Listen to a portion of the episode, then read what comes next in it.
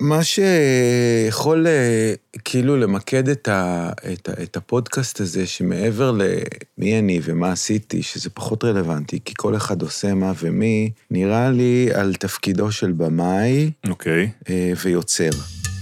האיש שכבר התחיל לתת לנו הוראות הוא במאי הטלוויזיה אופיר לובל. במאי חייב לראות את המקרו. הוא לא יכול להתמסר ל... לנקודה הקטנה הזאת, הוא חייב לראות אותה ואותה ואותה ואותה ואותה. נדבר איתו הרבה על מהלכים בקריירה, וגם על הרגע בגיל עשר בקיבוץ, שהבין מה הייעוד שלו בחיים. אני אגיד לך את האמת בלי שאף אחד ישמע, אני שחקן בינוני. נשמע על המסלול המיוחד שלו, זה שהביא אותו מבימת הסטנדאפ לאיש שמנהל את ההצגה מאחורי המצלמות. אני מוכן שיעבור עליי דולי ומשאית בשביל שעות טוב. וגם על ימי הצילום המורכבים של ארץ נהדרת, ואיך דואגים לכך שתהיה קרמה על הסט. זה כמו שערות בתחת. אוקיי, טוב. או שיש לך את זה, או שאין לך את זה. אתה לא יכול לגדל. חומרי גלם, פרק 17, אני בן שני, וזה הפודקאסט של טלי, חברת התמלוגים של יוצרי הקולנוע והטלוויזיה בישראל.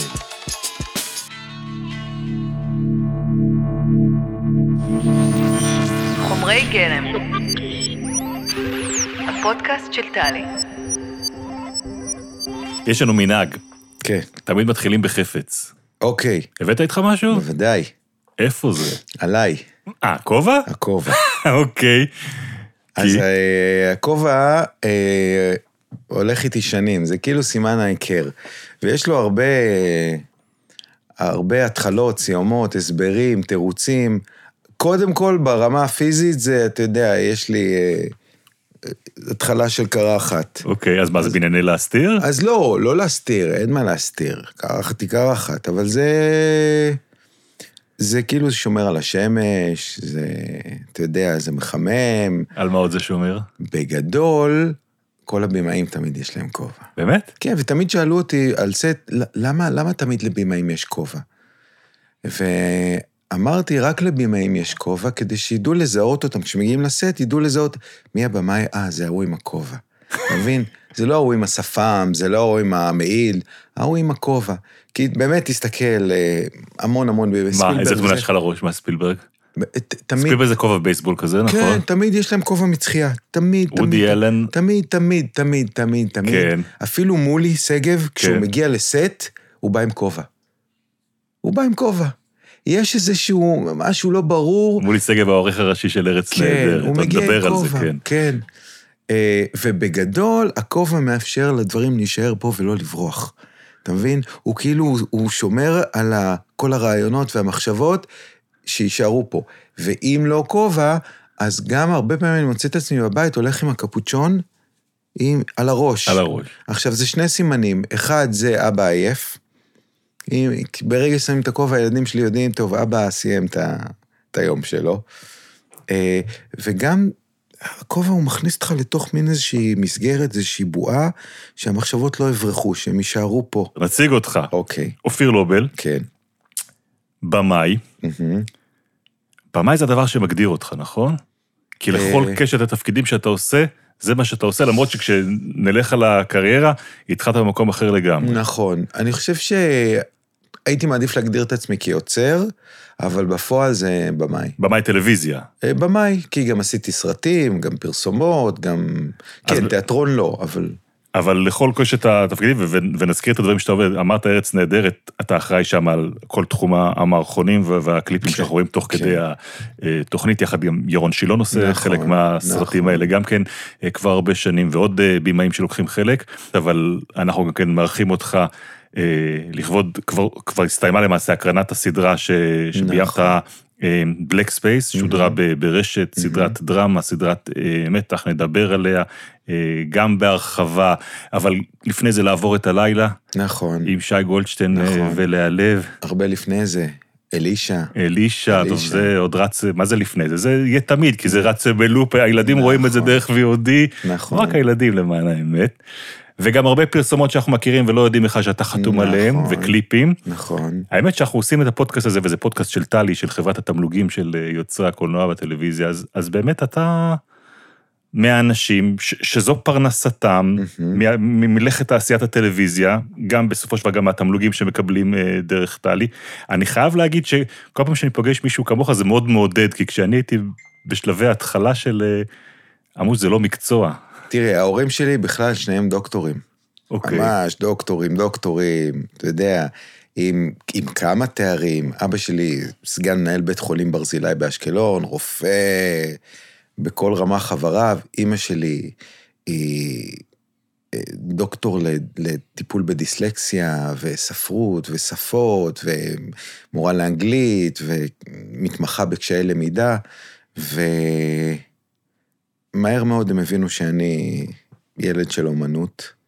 של ציונים נמוכים מאוד בכל המקצועות הריאליים. וגיבו את הרצון הזה שלך. כן, בטח.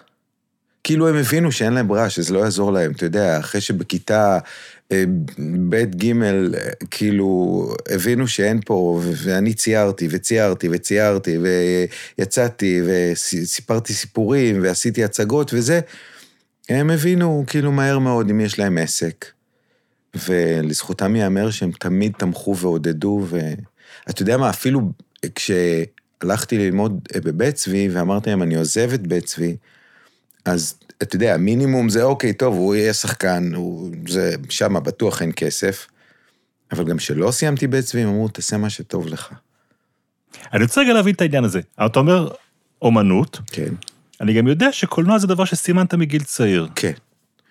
אני בגיל, אני תמיד אהבתי לראות סרטים, תמיד, תמיד, תמיד אהבתי לראות סרטים כילד, ובגיל עשר בקיבוץ, יום אחד הגיעה, אה, הגיעה הרצאה, היו מביאים לקיבוץ הרצאות של אנשים מבחוץ, והיה קיבוץ אה, אה, יד מרדכי, והיה, היו, אה, הגיע מיכאל גורביץ', במאי, כן. לבוא ולהקרין את הסרט שלו. הוא עשה אוקיי. סרט דוקומנטרי על, אה, על, על, על, על חטיפות בארגנטינה. ואני אמרתי, oh my god, יש הזדמנות לפגוש במאי אמיתי. ואבא שלי אמר לי, לא, אתה בן עשר, זה רק לחברים מבוגרים, אין, כאילו, אין לך אפשרות לראות את זה. אמרתי לו, זה לא מעניין אותי, אני, אני אהיה שם. אז הוא אמר לי, טוב, בוא נעשה עסק, זה במועדון של הקיבוץ, מגיעים עשרה חברים, בעיקר כדי לברוח מהבית ושיהיה לה אפשרות לנמנם.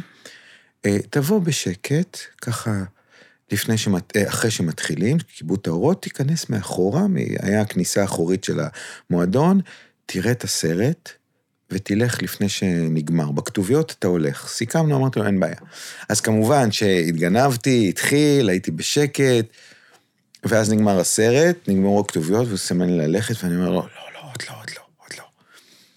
ואז נדלקו האורות, ומיכאל נתן את ההרצאה שלו, ואני כאילו הייתי בשוק מההרצאה, בעיקר מהעובדה שבא בן אדם ואומר שהוא חלם בלילה איזשהו חלום, ובסופו של דבר הוא הצליח לתרגם את החלום שהיה לו בלילה למשהו ממשי.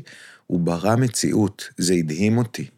שזה אפשרי. שזה אפשרי, של לתרגם רעיונות למשהו שאנשים אחרים יכולים לראות אותו בסופו של דבר, לא רק לספר עליו. אה, כל נושא בריאת המציאות ויצירת עולם ותרגום, שזה בסופו של דבר מה שבמאי עושה, הוא לוקח רעיון והוא מתרגם אותו ל, ל, ל, לסרט, למשהו שאנשים יכולים לראות אותו, לעבור מה, מה, מהמוח ל- לעיניים וללב. אז, אז זה הדהים אותי, ואז הוא התחיל לדבר, והקשבתי, ואז הוא, שאל, הוא אמר, יש שאלות, כמובן שהצבעתי. כולם הסתכלו, כל החברים הסתכלו, מה, מה עושה פה, מה זה, אבא שלי היה ככה קצת נבוך, אבל לא עניין אותי כלום, הייתי מאופנת. שאלתי אותו איזושהי שאלה, והוא ענה לי, הייתה שאלה טובה, והוא ענה לי, ואז הוא שאל עוד שאלות, והצבעתי את היד, ושאלתי אותו עוד שאלה. שאלתי אותו שלוש שאלות, וזהו, ואף אחד לא שאל יותר אף שאלה. ואז כאילו זה נגמר, וכבר אבא שלי הבין שהוא נתפס ואין מה לעשות וזה וזה. ואז אמרתי לאבא שלי, אני חייב לגשת למיכאל, ללחוץ לו את היד, להכיר במאי וזה. ומיכאל אמר לו, תקשיב, הילד שואל שאלות סופר אינטליגנטיות, יש לו את זה, קנה לו מצלמת וידאו. עכשיו, אתה יודע, שנות ה-80 וזה, למי היה כסף למצלמת וידאו? נכון.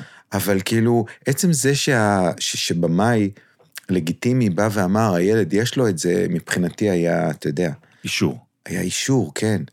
ואז הלכנו חזרה הביתה, בשבילי הקיבוץ, מחזיק לו את היד, אני לא אשכח את זה בחיים, אני מחזיק לו את היד, והוא לקח אותי לבית ילדים, לא הביתה, שזה טראומה אחרת, נדבר עליה ביום אחר, בפודקאסט אחר. ואני עוצר ככה, ואני אומר לו, אבא, אני יודע. הוא אומר לי, מה? כשאני אהיה גדול, אני אהיה במאי. גיל עשר, בלי להתבלבל. בלי לבלבל. רק בגיל לא- 10 אפשר ככה להגיד, לא? תקשיב, וזה לא היה פנטזיה, או...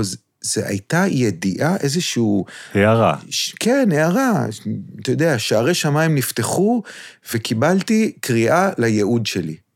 וידעתי שכשאני אהיה גדול, אני אהיה במאי, והכרזתי על זה. אה, הרבה שנים עברו, הרבה תהליכים, הרבה תחנות, שכל הזמן זה ישב לי בראש, וזה תמיד היה שם.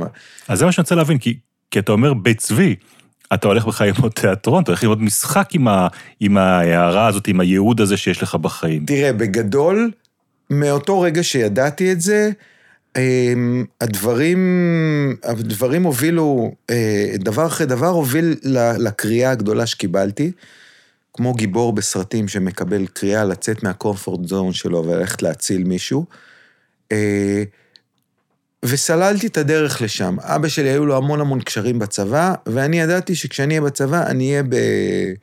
ביחידת ההסרטה של דובר צה"ל. זה היה לי ברור, בוודאות. אה, ואבא שלי אה, עשה... תגיד וזה- הדברים האלה שידועים לך בוודאות, כן, בסוף הם גם קורים? כן. אבל לא בדרכים שאתה חושב שהם יקרו. איך? תראה, אפרופו זה, אני...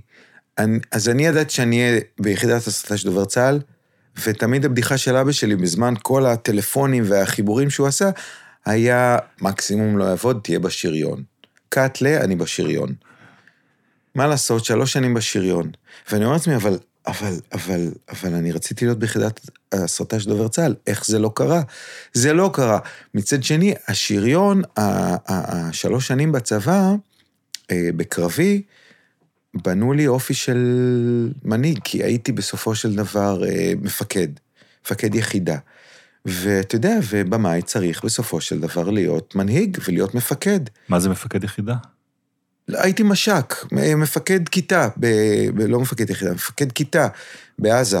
כשהסתיים הצבא, אמרתי לעצמי, שנ... פעם, שנייה אחת לפני שאני הולך ללמוד קולנוע, בפנטזיה הכי גדולה שלי, אני אלך ללמוד משחק, כדי שאני אוכל אה, להכיר את נפש השחקן, לתקשר איתו, להבין מה זה שחקן, כי בסופו של דבר את השחקן רואים בפריים, והוא מעביר את המסר ואת הסיפור. לא ידעת שיש פה סכנה מאוד גדולה? שתעשה שיפט בקריירה לא למשחק, תכננתי. שהחיידק הזה של הבמה יתפוס אותך? לא תכננתי, כי מעולם לא היה לי חיידק. תראה, ניגנתי בקיבוץ והופעתי ועשיתי שטויות וצחוקים וזה וזה, אבל ה- ה- ה- היכולת, הראייה המרחבית שיש לבמאי על הכתיבה ועל התמונה ועל זה תמיד הייתה שם, והיה לי ברור שאני אהיה במאי.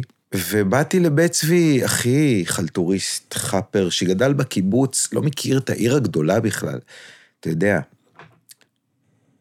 ואיכשהו התקבלתי. אה, ו... ולמדתי שנה משחק, לא הבנתי כלום מהחיים שלי, לא באמת ידעתי מה זה.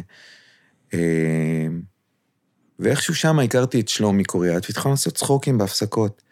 והצחוקים האלה פגשנו את סמו, והם איכשהו הפכו לקריירה. סמו זה יובל סמו, כן, וקריירה זה שלישיית פרוזק. שלישיית פרוזק, כן. וגם בשלישיית פרוזק, היו לי שני שחקנים מדהימים לצידי, שני פרטנרים שהם פנומנליים, והם פרפורמרים ברמה הכי גבוהה שיש, ואני הייתי ה straight guy, כאילו זה ש... שהוביל לפאנצ'ים, זה ש...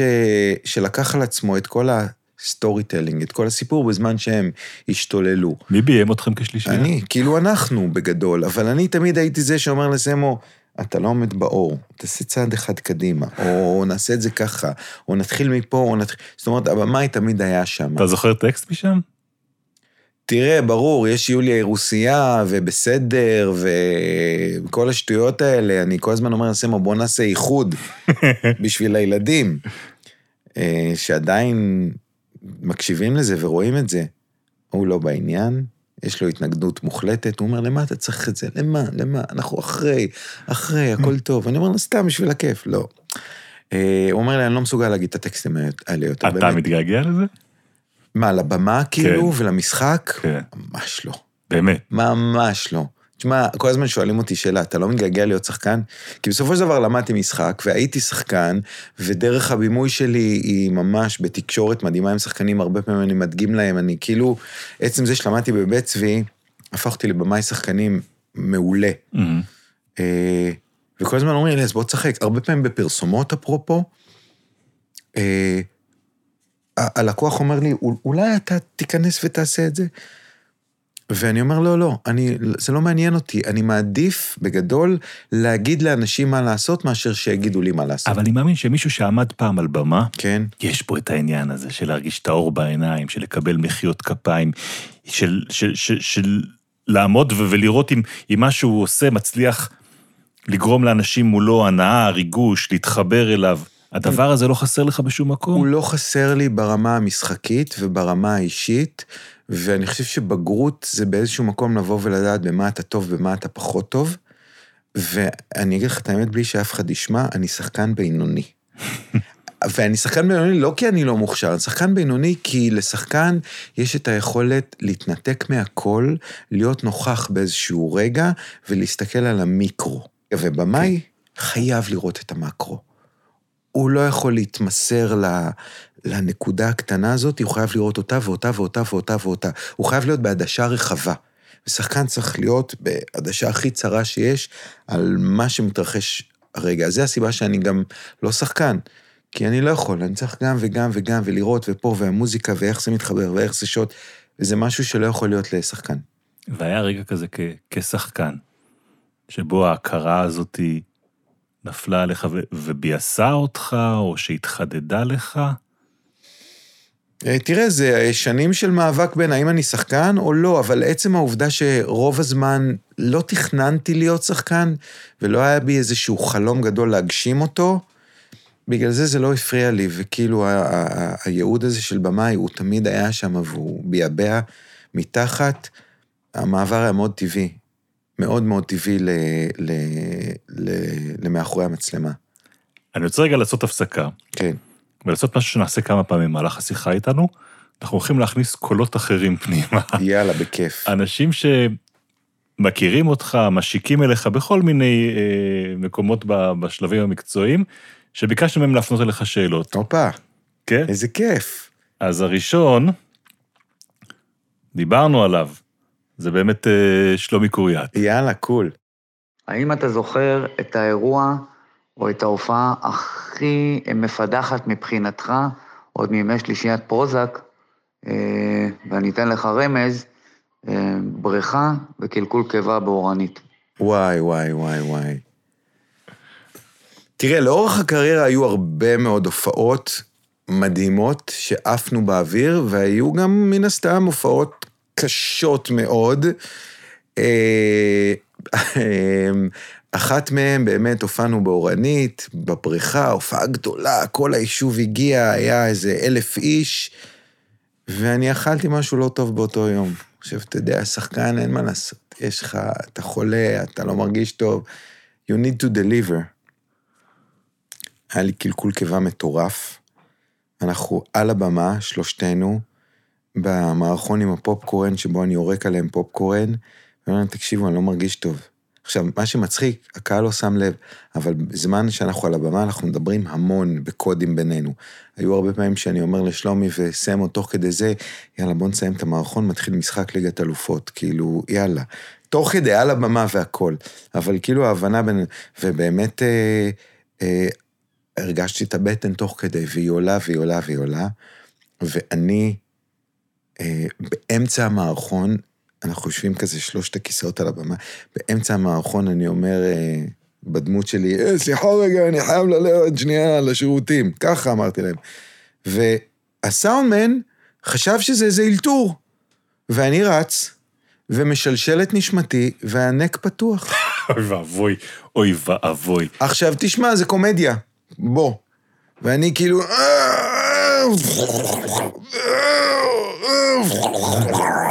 עכשיו, החארות האלה, סמו ושלומי, אז הם לא כאילו מסתכלים על הסאונד ולא נותן מיך. אלא הריצו על זה גג. כן, וואי, הוא צריך ללכת לשירותים, מה הוא אכל, מה זה, הסביך, הפה ושם. תקשיבו, הנה, או, ירד הסביך. או, זה...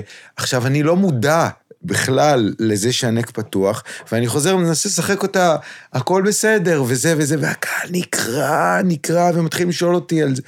כאילו זה היה מביך מאוד, מאוד. לא האמת שעשו לך דבר כזה. זה בסדר, בכיף. אתה יודע, קומיקאי בסופו של דבר מוכן להשפיל את עצמו עד עפר אם זה עובד, אם זה מצחיק. קומיקאי אמיתי. איך סם אומר לי, אני מוכן לשתות ש... שתן של אה, נעקה אם זה יצחיק את הקהל. ואתה, אני, בימיי כקומיקאי, בימיך היום. כבמאי, אני מוכן שיעבור עליי דולי ומשאית בשביל שעות טוב. אז בוא נדבר על המקום הזה שבו אתה עושה את המעבר הזה. אוקיי. מתי זה באמת קורה ואתה מתחבר לאותו רגע של הערה שיש לילד ב, ביד מרדכי, ואתה אומר, אה, אני אז- עכשיו עובר מהבמה, יורד אליה ומתחיל לעבוד עם מצלמות מה שרציתי. אז, אז אה, בדמדומי אה, פרוזק היה לי חבר שהיה מנהל משרד פרסום אה, דיגיטלי, לדעתי זה היה שלוחה של, אה, של אה, ראובני פרידן, והוא אומר לי, תשמע, אני צריך עזרה עם כתיבת פרסומות לאינטרנט. מה, בכיף. אז התחלתי, הוא היה נותן לי בריפים והייתי כותב כל מיני פרסומות, ואחרי זה הייתי רואה אותם על המסך והייתי מתבאס כי, כי, כי התחושה שלי הייתה שאני אעשה את זה יותר טוב. ואז אמרתי לו, טוב, תשמע, אה, סיימתי, אתה רוצה שנמשיך לכתוב אה, פרסומות? הפרסומת הבאה שאני כותב אני מביים. זה בלי ניסיון קודם שלך בבימוי? בלי, בלי, בכלל מה, בלי. למדת איפשהו? לא. ראיתי הרבה סרטים. ולהתנסות? לא. אותה מצלמה, אבא קנה אותה בסוף? אותה מצלמה אבא קנה אותה בסוף, אחרי הרבה מאוד שנים הוא קנה אותה, והייתי עושה סרטים ביתיים, אה, ביתיים. ממש ביתיים. לימד את עצמי לערוך, אתה יודע, סוף שנות ה-80 על איזשהו מכשיר קטן כזה. בי"ב אה, במגמת אומנות עשיתי סרט, אה, איום ונורא, אבל אתה יודע, עדיין, לא למדתי אף פעם כלום. קולנוע לא למדתי מעולם. אה, ובאתי לבן אדם, אמרתי לו, הפרסומת הבאה שאני כותב אני גם מביים, הוא אמר, סבבה, אני לא משלם לך על זה שקל, אמרתי לו, אין לי שום בעיה. ועשיתי פרסומת אינטרנט קטנה כזאתי. ו- ונזכרתי שזה מה שאני רוצה לעשות בחיים, וזהו. מאותו רגע לא שיחקתי יותר יום בחיי, רק התעסקתי בבימוי. אה, פרסומות אינטרנט, פרסומות אינטרנט, קליפים, קליפים, קליפים, קליפים, ולאט לאט זה הלך ו... וגדל. אתה עדיין עושה? מה? פרסומות? ברור, אני עושה הכל. כאילו, כל מה שכיף לי איתו, לשמחתי אני נמצא במקום שאני יכול לבחור את הפרויקטים שלי, אבל הפרסומות הראשונות והקליפים שעשיתי היו ב... הבאתי כסף מהבית, רק שייתנו לי את ההזדמנות. אתה מסתכל על זה היום ואתה אומר, זאת הדרך הנכונה? כן, בוודאות. כי? כי, תראה, בגדול, אתה חייב ללמוד מהשטח. זאת אומרת, אני לא אומר אל תלכו ללמוד אה, קולנוע, אבל, אמ, אבל הדרך הטובה ביותר ללמוד היא עשייה. גם אני בבית צבי הייתי שחקן בינוני ומטה. לא הבנתי מה זה משחק. ואז שלומי ואני, ואני התחלנו ל- להופיע על הבמה של דומינו, וביום הראשון שעמדתי על הבמה, חשוף, אה, הבנתי את זה. אתה יודע, זה כמו שאתה רוכב על אופניים, ואתה לא מבין איך שומרים על שיווי משקל, ואז פתאום יש לך רגע שאתה מבין את זה, מאותו רגע אתה רוכב על אופניים. אז בצבי לא משנה כמה תרגילים עשינו, ומורים, ודמויות, ותיאטרון, והצגות, לא הבנתי את זה, ובשנייה שעמדתי על הבמה בדומינו, והייתי אני, והבנתי שאתה צריך להיות אותנטי. אתה לא צריך לשחק דמות, אתה צריך להיות אתה, עם, עם היכולות שלך ועם מי שאתה. הבנתי מה זה משחק, הבנתי את המהות האמיתית של זה. אז, אז אין דרך נכונה, כל אחד מה שטוב לו. לי היה מאוד נכון פשוט להיות בעשייה כל הזמן. אבל אני שואל על, ה, על היוזמות האלה שלך, של לבוא למפיק או לבעל משרד הפרסום, להציע את עצמך גם בלי תשלום, לדחוף את העובדה שאתה זה שיעשה את העבודה הזאת, אם אתה רואה את זה כדרך הנכונה. אין דרך אחרת. אין אחרת. חד משמעית, אין דרך אחרת, חוץ מלדאוג לעצמך, לדחוף, להבין, קודם כל להבין מה אתה רוצה, מי אתה, איזה סוג יוצר אתה, ו, ואז ברגע שהבנת, גם אם לא הבנת עד הסוף, אבל הבנת מה מדליק אותך, לעשות כל דבר אפשרי בעולם, חוקי ומוסרי, כדי, אה, כדי לה, להניע את זה, כדי לקבל הזדמנות, כדי לא לשבת ולחכות. אז בוא נקפוץ ממש לנקודה עכשיו, עד לפני שנתיים. כי גם הסיפור של האופן שבו אתה מגיע לביים את סדרת הדרמה הראשונה שלך לפריים טיים, את Black Space, הוא סיפור כזה, נכון? נכון. אני הרגשתי שהגיע הזמן לעשות shift. אחרי שנים בקומדיה, רציתי דרמה. אמרתי לעצמי, באמת, אה, אתה יודע, אני גדלתי על, על, על סטנלי קובריק, על, אה, על, על אה, ספילברג, ורציתי דרמה. ואז אה, הגיע טלפון מתמר מרום, שהייתה מנהלת הדרמה של רשת, תשמע, יש פה איזה משהו חדש שמתבשל פה, אתה חייב לקרוא. היא נתן לי לקרוא, מעניין, למה תמר פונה אליך? כי אנחנו גם חברים מאוד טובים, עשינו ביחד את אה, מגן דוד דרום, כן. אה, קומדיה ברשת, ונוצר לנו קשר ממש טוב, והיא נורא, התחברנו, והיא ממש העריכה אותי. היא זיהתה שיש פה דם חדש, לא קונבנציונלי, ו... לפרויקט שנמצא אצלה בפיתוח, כן, שעומד להיות סדרה. כן. וזה לא המגרש שבדרך כלל אתה אמור לשחק עליו. בכלל לא. מעולם לא. אנחנו מדברים על Black Space, כן. על דרמה שהיא גם, יש בה דרמת מתח, אקשן. אה, כן, קופרודוקציה צרפתית, שמות גדולים, תקציב גדול, המגרש של הגדולים ביג טיים. אה, ואז היא אמרה לי, אני רוצה להפגיש אותך עם משה. אני כאילו ישר אמרתי, כן, כן, כן, זה... הנה, הכרזתי, אני רוצה דרמה, הגיעה דרמה. אה, היא הפגישה אותי עם מוש דנון, המפיק האגדי. אה, היא הזהירה אותי, רק היא אמרה, תשמע, הסיכוי הוא קטן. רוצה לפרגן לך, והסיכוי קטן, כי יש שמות ממש ממש גדולים על הפרק, שצריך לבחור ביניהם. שמות כוונה לבמאים עסוקים שעושים סדרות. שהוכיחו את עצמם, שעשו לפחות ארבע סדרות בסגנון הזה. אוקיי. כל אחד ואחד מהם. אה, אמרתי, לא מעניין אותי, אני רוצה לפגוש את אה, משה דנון, נפגשתי איתו, אה, אה, ואני התרגשתי נורא וחיכיתי לזה, ועשיתי על עצמי עבודה, עבודה, אתה מקבל את זה, זה שלך, אתה מקבל את זה, זה שלך. נפגשתי עם מוש, חמש שניות אחרי שנפגשנו, הוא אומר, תשמע, אני פוגש אותך רק כי תמר התעקשה, זה לא יקרה. אוקיי, אני אומר, למה זה לא יקרה? הוא אומר, זה לא יקרה, כי בסופו של דבר, שני האנשים שאני הכי מעריך זה מולי שגב אה, ותמר מרום, ושניהם נתנו עליך המלצות מפה ועד הודעה חדשה, אבל אנחנו הולכים לדרמה גדולה מאוד, יקרה מאוד, קופרודוקציה צרפתית. אני צריך מישהו שכבר עשה את זה. שאני יכול לסמוך עליו. כן, שעשה את זה כבר, ועם כל הכבוד, עדיין לא עשית. מה דיבר אליך בסדרה הזאת? נזכיר את היוצרים של השר שביט וענת ענת גפני. גפני. קודם כל, אה, רגע, אני, אני, אני אסיים את הסיפור. אה, אז הוא אמר לי, אה, זה לא יקרה, כי אני צריך מישהו שכבר עשה את זה. ואז הסתכלתי לו בלבן של העיניים ואמרתי לו, אתה טועה. אז הוא כזה נעצר רגע, אמרתי לו, אני צריך לביים את הסדרה הזאת, כי אתה צריך במאי שעדיין לא עשה את זה, כדי לקבל סדרה שעדיין לא ראו. Mm. ואז הוא עצר לרגע וחשב ואמר, "מ, משפט מעניין, תן לי לחשוב עליו ולדבר איתך עוד שבוע. אחרי שבוע נפגשתי איתו, ועם חיים שריר, השותף שלו, ואמרו לי, תשמע, חשבנו על מה שאמרת, זה מקסים, וזה עדיין לא יקרה. עכשיו, אצלי בראש אני כבר מביים את הסדרה הזאת.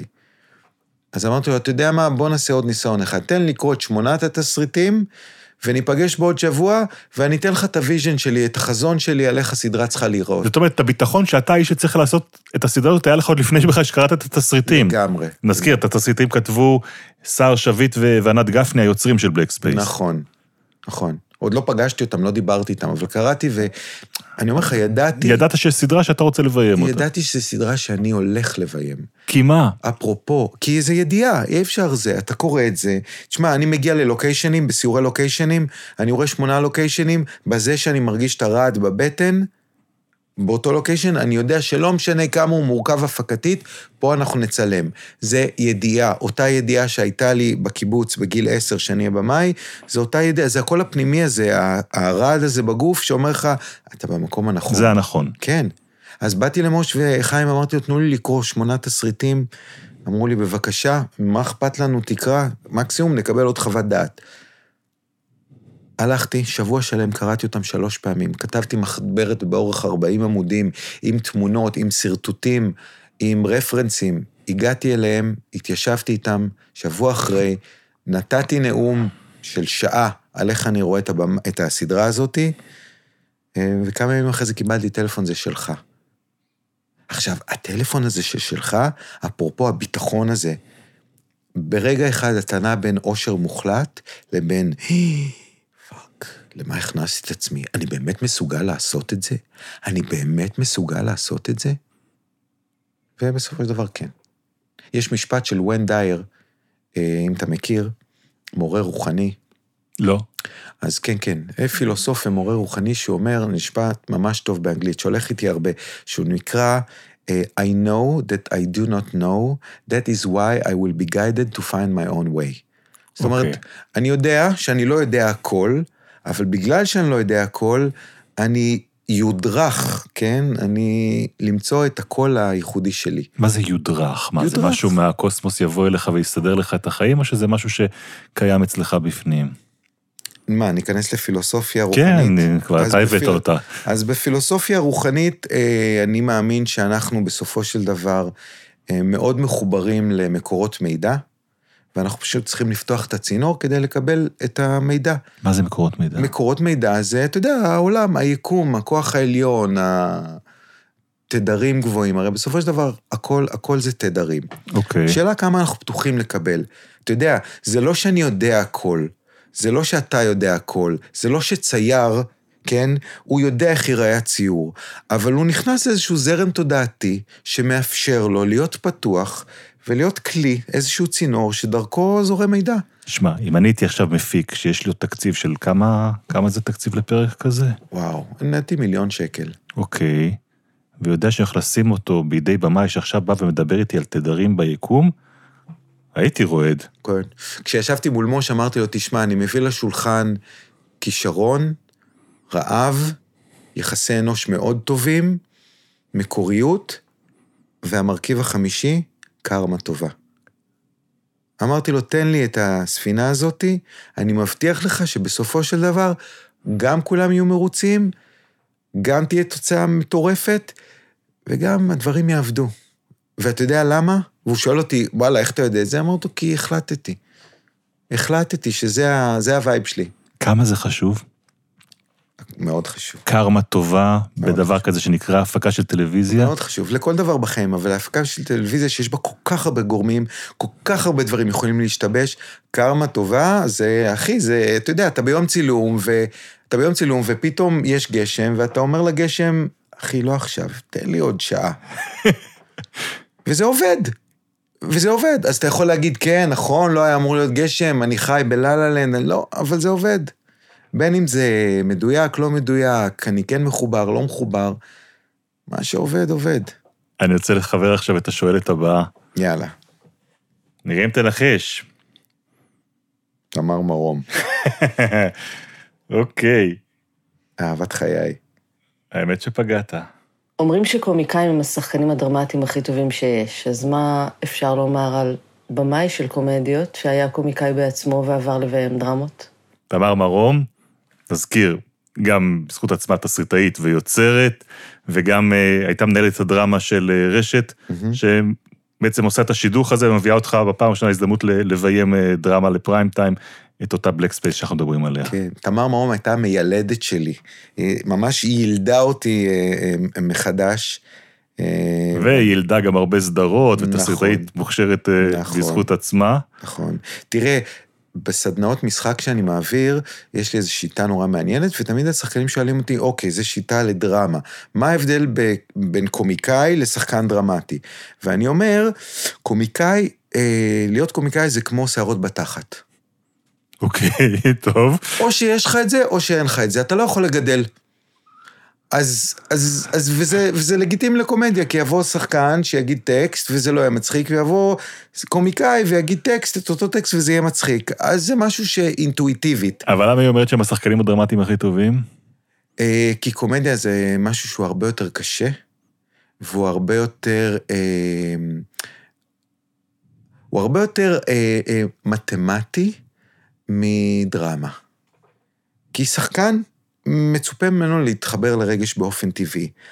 אבל לא לכולם יש את הזיץ הזה במוח שמצליח להביא את הקומדיה. אתה מבין?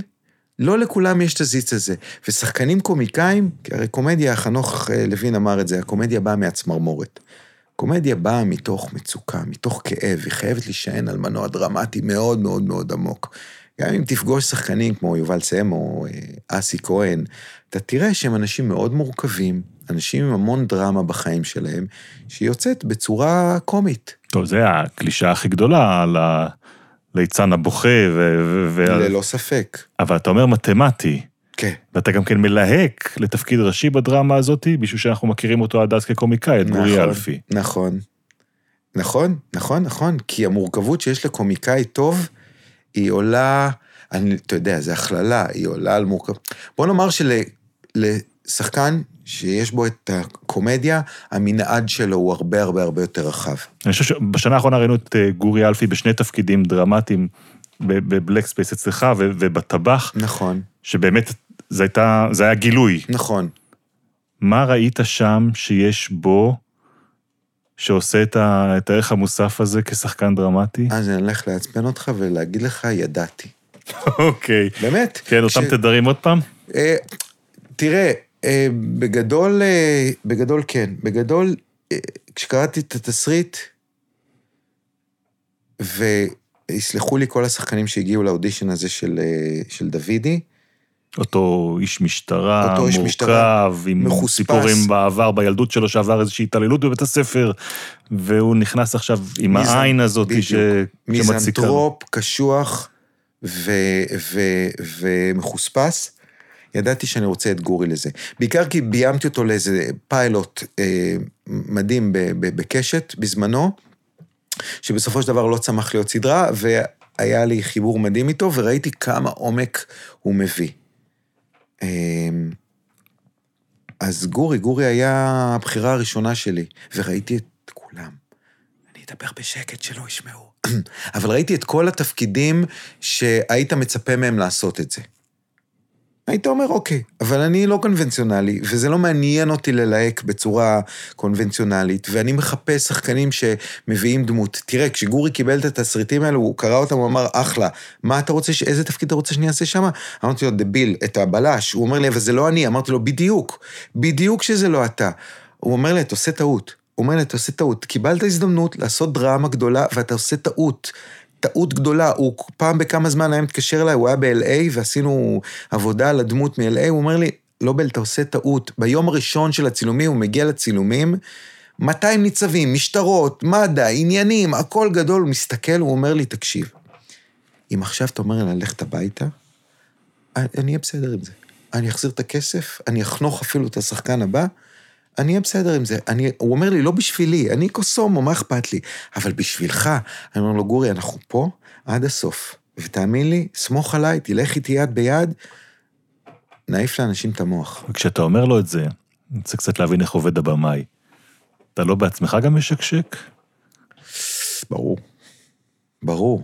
תקשיב, יש ימים של ארץ נהדרת שעשיתי כבר 200 מערכונים, שאני מגיע ליום צילום ואני... אני חייב להצליח, זה חייב לעבוד, אני חייב שזה יסתדר, אני חייב לצלם הכל נכון, אני לא יכול להגיע לחדר עריכה וחסר לי. ברור, אבל זה המקומות שכיף לי בהם, באי-ודאות הזאתי.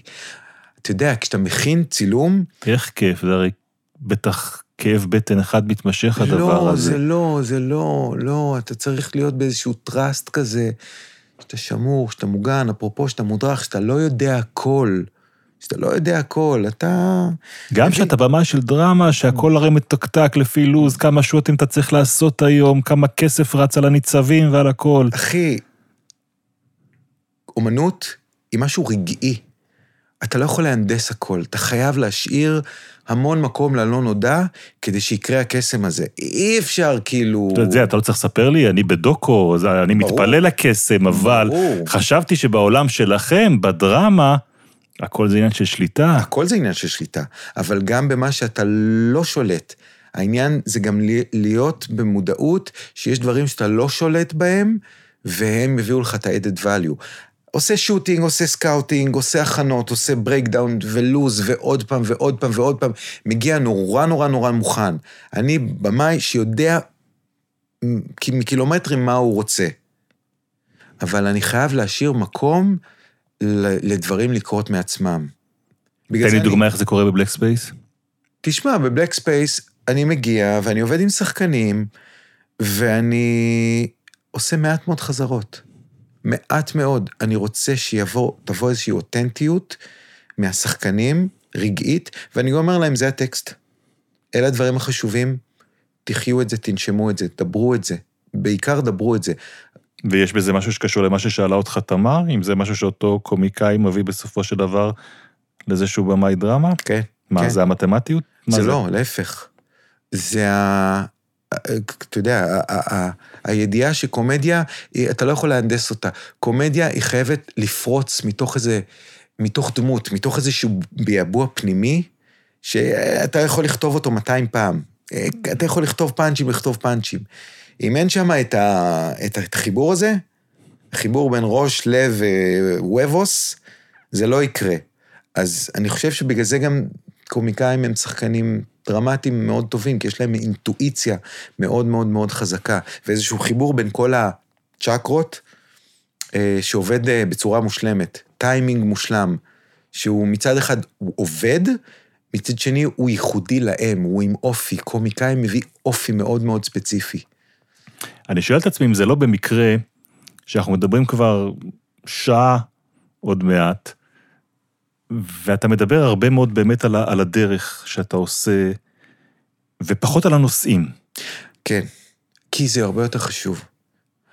בעיניי הרבה יותר חשוב, ואני נורא רוצה שהמאזינים שלנו אה, יבינו שהדרך היא הרבה הרבה יותר חשובה מהמטרה. ומה אני אומר כשאני מתכוון לזה? אה, אפשר להגיע לכל מקום שהוא. ואני נורא משתדל להביא זווית אה, שבאה ותגיד, תקשיבו, העומק והמסע פנימה הוא הרבה הרבה יותר חשוב מההישגים שלך ומהקריירה. אה, בכל מקום שאני מגיע אליו, ואני מנסה, בטח ובטח כשאתה כותב סדרות. אז סבבה, אז יש לך רעיון. אבל אז אתה שואל את עצמך, מה אני רוצה להגיד? מה אני רוצה להגיד? כן, אבל מה אני רוצה מה להגיד זה הנושאים. שלי? זה, לא, לא רק הנושאים. זה לא הנושאים? זה למה אני... זה לא ההחלטה אם אתה עושה מערכון סאטירי, או אתה עושה זה קומדיית נאנסנס, או אתה עושה לא, לא. דרמה שעוסקת בבני נוער והתסביכים שלהם? זה הז'אנר, זה הז'אנר. זה למה אנחנו פה, למה אתה פה, למה אנחנו פה. למה באתי לפודקאסט היום? כן. לא כדי לספר איזה קריירה מגניבה יש לי, והיא מגניבה, אלא לבוא ולהגיד, תקשיבו, כל אחד ממי שמקשיב לו יכול להגיע לכל מקום שהוא רוצה. לכל מקום שהוא רוצה. אבל הוא צריך לשאול את עצמו מה הוא רוצה, איך הוא משיג אותו, ואיזה added value הוא מביא לעולם הזה. כי בסופו של דבר, ואתה יודע, אני נע בין כן לרדת לרזולוציות הפילוסופיות לבין לה- להציג פאסון, אבל יאללה, לב פתוח. אה, בסופו של דבר, באנו לעולם הזה בשביל לעשות טוב. בסופו של דבר, כל אחד מאיתנו קיבל מתנה, איזשהו ניצוץ פנימי, שהוא לא קיבל אותו סתם. אני קיבלתי יכולת לספר סיפורים כדי לפתוח אה, דרכי מחשבה חדשות. אז יש לנו אחריות. כיוצרי טלוויזיה, וזה קרה לי הרבה פעמים, בטח עם בלק ספייס, אפילו כשביימתי בזמנו את אימא מחליפה, הבנתי שהתפקיד שלי בעולם הזה הוא לא לעשות טלוויזיה טובה. זה מגניב אם אני אעשה. התפקיד שלי הוא להעביר מסרים. מסרים של אהבה, מסרים של מודעות, מסרים של, אה, של פרספקטיבה רחבה יותר. אה, וכשאתה מבין את התפקיד שלך ואת השליחות שלך, הכל נפתח. אבל בעניין הזה של השליחות שלך, אני שואל אם כ... כיוצר, כן. לא, עכשיו לא רק כבמאי, אלא כיוצר, כמי שמחובר בינו ובין היצירה שלו. כן. ואתה אומר, אז אני שואל נושאים, מה, מה חשוב לך כנושאים להעביר, פוליטית לצורך העניין? שאלה ממש טובה. פוליטיקה, כן? אני, אני גדלתי בקיבוץ של השומר הצעיר, אני מרץ עד היום, כאילו. על גבול עזה, כן, ובשריון, אתה, אתה התחככת בכל מה, של ה... בכל מה. שמעסיק אותנו פה. ואני לא מתעסק ביצירה שלי בפוליטיקה בכלל. איך? איך? מה, אתה עושה ארץ נהדרת. בסדר, אני עושה ארץ נהדרת, וזה added value, אבל בארץ נהדרת, נורא כיף לי שאני עושה משהו נוקב, כמו אפרופו המערכון של אלאור עזריה. כן, שהוא כיף לי. יצירת מופת בעיניי, הרפסודיה הבוהמית של אלאור תודה, עזריה. תודה, אבל, אבל זה לא מה שבוער בי, אוקיי? לא בוער בי הפוליטיקה. בוער בי הרבה יותר מסע אנושי פנימי להתעוררות, מסע אנושי פנימי, חיפוש הם, למשמעות החיים. היא הרבה יותר מעניינת אותי. אפרופו, כשאני בא ואומר קרמה טובה, הדרך לשמור על קרמה טובה היא לא להכניס לך זבל ל, ל, ל, לתודעה. אז אני לא שומע לך, אני נכנס למונית, ויש חדשות, אני אומר לו, תקבה. אז זה הרגע לה- להגיע לחלק השלישי של הרעיון בינינו ולשאלה השלישית. אתה יודע שבוא נעשה חידון, נראה אם אתה מזהה. אוקיי. היי לובל, איך הלך ביום צילום? מצחיק, מולי. מולי שגב, מולי שגב. העורך הראשי, המנהיג של ארץ נהדרת. כן. נכון. בארץ נהדרת יש לי כינוי שנקרא מעולה, מעולה, מעולה. זה הכינוי שלי שמה, כי אמ, אני בן אדם אופטימי מטבעי, אמ, ובן אדם שמשתדל לראות את, ה, את ההצלחה ואת החיובי ואת הקרמה טובה ואת זה שאני... אתה יודע, הרבה פעמים בצילומים יש לנו איחור וזה, והצוות נלחץ והכל, ואני אומר להם, יהיה בסדר, יהיה בסדר, אנחנו נאזן את זה. ולא, בעיניי זה אותה דרך. אה, אז, אז כן, קוראים לי שם מעולה, מעולה, מעולה. זו התשובה הרגילה שהם אה, רגילים לשמוע. וזה, אבל- מאוד, וזה מאוד משמח אותי. אבל עכשיו אפשר לדבר. איך נראה היום צילום בארץ נהדרת? אנחנו מדברים על מערכוני החוץ, כן. נכון? המתנה הכי גדולה שכל שנה אני עושה את הפרומו. לא יודע אם אתה זוכר, בעונה הקודמת היה אה, את הפתקים עם הבחירות. נפלא. תודה, והעונה עשינו את המעבדה עם... החיסון, עם הווירוס, את החיסון, אה, Yes. נפ- יצירות בפני עצמם. ולפני זה עשינו את הזה שעל רכבת הרים, שזה כן. עולה ויורד. אמ, והקרקס, שזה ממש, ממש, ממש אני נהנה. אה, איך נראה היום צילום של ארץ נהדרת? אתה מגיע, קודם כל יש שתי משאיות עם ציוד וחמישים אנשים, נראה כמו סט, סט של פיצ'ר. של פיצ'ר או של דרמה ישראלית? אה, אה, כן, דרמה ישראלית. בכל דבר את טובה. כן, כן. יותר אה, או פחות? יש יותר, יש פחות. אחריות נורא גדולה מה, להיות במאי? של מערכון. בארץ נהדרת.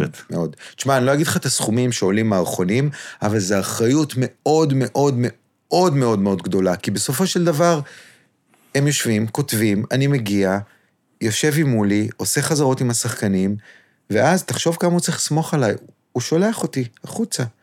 והפעם הבאה שאנחנו נפגשים זה בחדר עריכה. וכאילו, יכול להיות שאני יכול לפספס דברים. יכול להיות שהוא רואה את זה אחרת. לא. זה על הכתפיים שלי, ואני אומר, יאללה, בכיף. אני גם חושב על זה שיש בזה משהו שדומה לאכזריות הזאת של, ה, של הסטנדאפ. אני כל פעם רואה סטנדאפיסט עומד על הבמה, אני מת מפחד אה, בשבילו, יעבוד, לא יעבוד, אני יודע שאין לו... ובתוך ארץ נהדרת, עם ארבע דקות של מערכון, או חמש דקות, כמה זמן זה, זה מערכון כזה? זה נע בין חמש לשבע, ממוצע. אז אם את הזמן הזה, אם הדבר הזה לא יעבוד, ברור. זה יהיה מביך, זה מה? יהיה לא נעים. אתה יודע מה הקושי הגדול? זה קומדיה. זה לא יכול לא לעבוד. בניגוד לדרמה, שאתה אומר, אוקיי, זה דרמה, זה פרשנות, זה זה. פה יש קומדיה, זה חייב להצחיק. אם זה לא יצחיק, זה חייב להצחיק. אם הבן אדם עומד ויש איזשהו גג שהוא חוטף אה, משהו, אין פה מקום לפרשנויות. או שזה עובד, או שזה לא עובד. אז זה אחריות גדולה. ואני מת על מולי, הוא לימד אותי את השיעורים הכי גדולים שלי בטלוויזיה, בקומדיה, בעבודה.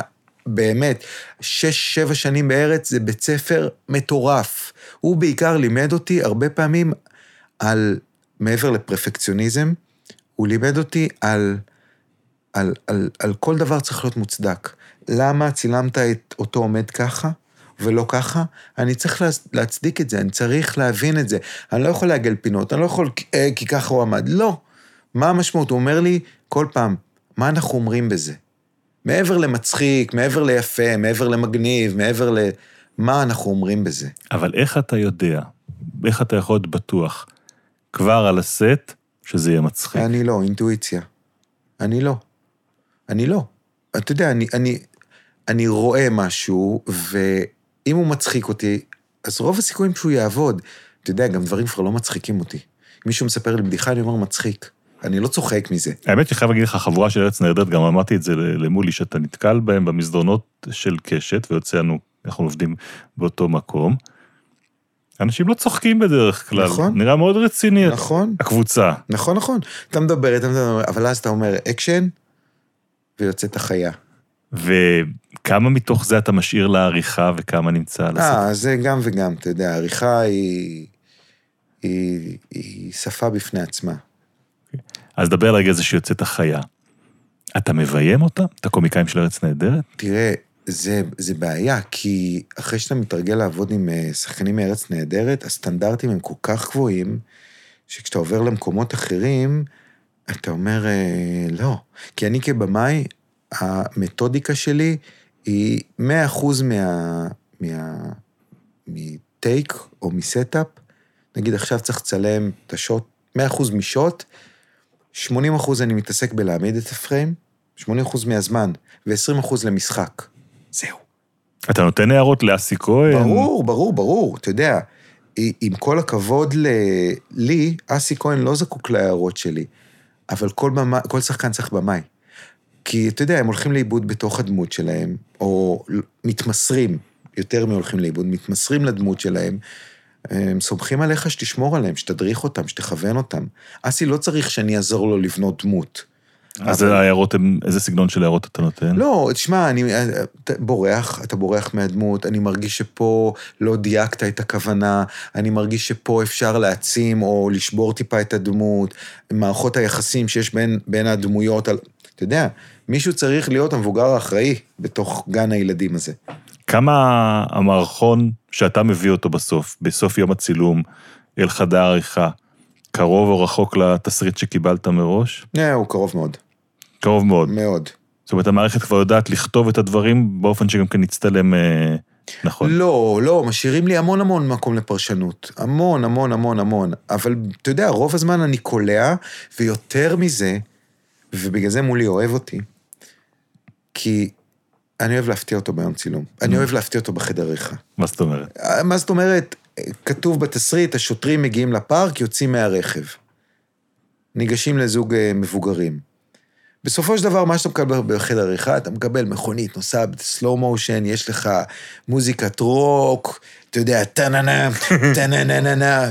עכשיו, הם מגיעים, המכונית חונה, הם יוצאים בסלואו מושן, שמים את המסכות, הכי כאילו בלאס, סטארסקי ואץ'. בדיוק, אחי, קאט ל... מדברים עם זקנים. אז יש פה קומדיה שלא הייתה כתובה, אבל התפקיד שלי כבמאי ויזואלי זה להביא גם קומדיה ויזואלית. שזה משהו שבכלל לא היה בדפים שקיבלת, לא היה. ואתה נתת פרש... לא היה. אוקיי, כמה זה זה דיאלוג עם ה- עם השחקנים וכמה זה אתה יושב... אני, אני, אני, אני, אני. אומר להם עכשיו, זה, זה, זה, מצלמים, הם לא שואלים שאלות. כאילו, אתה יודע, האמון שנבנה בין שחקן לבמאי הוא ברמה כזאת שעשה מה שאתה רוצה. היו לי מקרים, היו לי מקרים, אפרופו, שצילמתי כל מיני דברים שמולי אמר לי, תעיף, תעיף, תעיף, לא צריך את זה. או "ל- למה בזבזת זמן על זה ולא עוד טייק של זה. אבל זה ניסוי וטעייה. כמה המערכת אה, היא קשוחה, היא קשה בצפיות, בחדר העריכה, היא תובענית. תשמע, זה הטופ של הטופ, ארץ נהדרת. מה, אז מה המשמעות של זה? הסטנדרטים והציפיות הם בשמיים. בטח ובטח אה, לעומת הזמן שיש לך לעבודה. כי אתה מקבל מערכון, בכמה זמן אתה מצלם? אתה, אתה מקבל מערכון, אתה נפגש איתו בפעם הראשונה בבוקר, הולך לסיורי לוקיישן, חוזר לקריאות, מדידות, עובד עד 12 בלילה להכין אותו, למחרת אתה מצלם אותו, למחרת אתה עורך אותו, ובאותו לילה שערכת אותו, או גג יום אחרי הוא באוויר. באמת? אני חשבתי שיש לזה כמה שבועות. לא. גם הדברים הכי מלוקקים והכי מושקעים בארץ נהדרת נעשים תוך... בשלושה ימים. שלושה ימים מרגע שהם הם, הם, הם הסתיימו להיכתב. זה מטורף, אין חיה כזאת בעולם, שבגלל שזה אקטואליה וצריך להגיב מיידי, אתה צריך להיות הכי הכי הכי טוב שלך אה, כל שבוע מחדש. אני יכול לחשוב על הפעם הראשונה שיצאת ליום צילומים כזה? תראה, זה מחזיר אותנו ל... אני הייתי... אני הצהרתי באיזשהו שלב שאני מוכן להיות במים האחרונים של ארץ נהדרת. יודע, באיזה שלב בקריירה. מוכן, אתה אומר, בשל. בשל, כמו ש... הגעתי- הגעתי לפ... כמו שידעתי שאני במאי, כמו שידעתי שזה, כמו שידעתי, ידעתי שאני מוכן להיות במאי של ארץ נהדרת. ושלחתי את סמו לדבר עם מולי, ושלחתי את אה, אה, רן תלם, שהיה מנהל התוכניות של קשת, ושלחתי את יובל נתן, שהיה מנהל של ביב. שלחתי את כולם, ועשיתי כמה דברים בקשת, וכאילו התלהבו ממני, ואפילו היה לי תקופה שהיה לי חוזה במאי פיתוח. אתה יודע, הרגשתי שאני על הגל, ואמרתי, אני, היעד שלי הוא... עכשיו, כמה זמן עבר מרגע שהכרזתי שאני מוכן להיות במאי של ארץ ועד שביימתי את המערכון הראשון? שלוש שנים. שלוש שנים. שדיברו ושכנעו, אפרופו, אתה יודע, להגיע לדובר צה"ל. ורק כשיצאתי ליום צילום הראשון בארץ נהדרת, אמרתי לעצמי, תודה לאל שזה עכשיו, ולא לפני שלוש שנים שהכרזתי שאני מוכן. כי רק עכשיו באמת אני יכול להתמודד עם המפלצת הזאתי, שנקראת ארץ נהדרת. אם זה היה אז, הייתי מתרסק. מתרסק, בוודאות. זה מערכונים נורא גדולים, זה יום צילום נורא גדול, זה לקחת לך אחריות על הכתפיים, של לבוא ולתרגם, כי במ- במאי בסופו של דבר הוא מתורגמן של תסריט, לבוא ולתרגם משהו שכל המדינה רואה. הסטנדרטים הם סופר גבוהים, שחקנים מספר אחד. אתה לא יכול לפשל. אין לך, אתה לא יכול לפשל. אופיר לובל, כיף לדבר איתך, ואנחנו היי. מגיעים כבר, יש לי עוד מלא סיפורים. נצטרך לעשות אה, עונה שנייה. בסדר. אני מבין שגם לבלק ספייס הולכת להיות עונה שנייה. יש, התחלנו? לכתוב, כן. התחלתם לכתוב. בטח. אוקיי, טוב, אז יש למה לחכות. נכון, אבל בסוף אנחנו שואלים תמיד אה, שתי שאלות. כן. הראשונה, אם היית עומד עכשיו באמת מול במאי צעיר, או אחד שהכריז על עצמו כעל במאי צעיר. ואתה יכול לתת לו עצה. או טיפ שייקח אותו לקריירה, מה זה היה? אה, אל תחכה שיקראו לך, תייצר את ההזדמנויות בעצמך. קח מצלמה, ובמשך שנה, לך צלם, לך תייצר, לך תלמד על כתיבה, על הפקה, על, על, על עריכה, תדע הכל, תהיה one man show ותיצור, תיצור, תיצור כל הזמן. אני אומר את זה גם לשחקנים, כי בסופו של דבר, מי שהוא רק משהו אחד, הוא תלוי. השאיפה שלנו בחיים זה לצמצם את התלות שלנו כמה שיותר בגורמים חיצוניים. תבנה את עצמך, וברגע ש... והדברים יקרו לך ברגע שתהיה מוכן, לא דקה לפני. אתה יודע להגיד מה הדבר שאתה הכי טוב בו? אה, הדבר שאני הכי טוב בו, וואו. אה, אני טוב בהרבה דברים, אני לא יודע. ואפרופו, סליחה, לא, לא בקטע של אגו, באמת, זה מה שצריך במאי. במאי צריך לדעת הרבה דברים, הוא צריך לדעת מוזיקה, והוא צריך לדעת ציור ופריימינג, והוא צריך לדעת עריכה, ובעיקר הייתי אומר, יהיו לכם מלא משברים בחיים. תנצלו את המשברים האלה להתפתחות. להתפתחות אישית, להתפתחות מקצועית. המשבר הזה, שיקרה לכל אחד בדרך, הוא הזדמנות אה, ללידה מחדש, לצמיחה, להתבוננות פנימית ו- ו- ו- וליצור עוגן יותר חזק. טוב, זה מביא אותי לשאלה האחרונה. אם הייתי יכול להחזיר אותך לאיזושהי נקודה בזמן כדי להגיד לעצמך משהו, לאן היית חוזר ומה היית אומר? זו שאלה קשה, כי כאילו באיזשהו מקום אני ממש מברך על כל הרגעים שהיה לי בהם קשה, שבנו אותי. אה,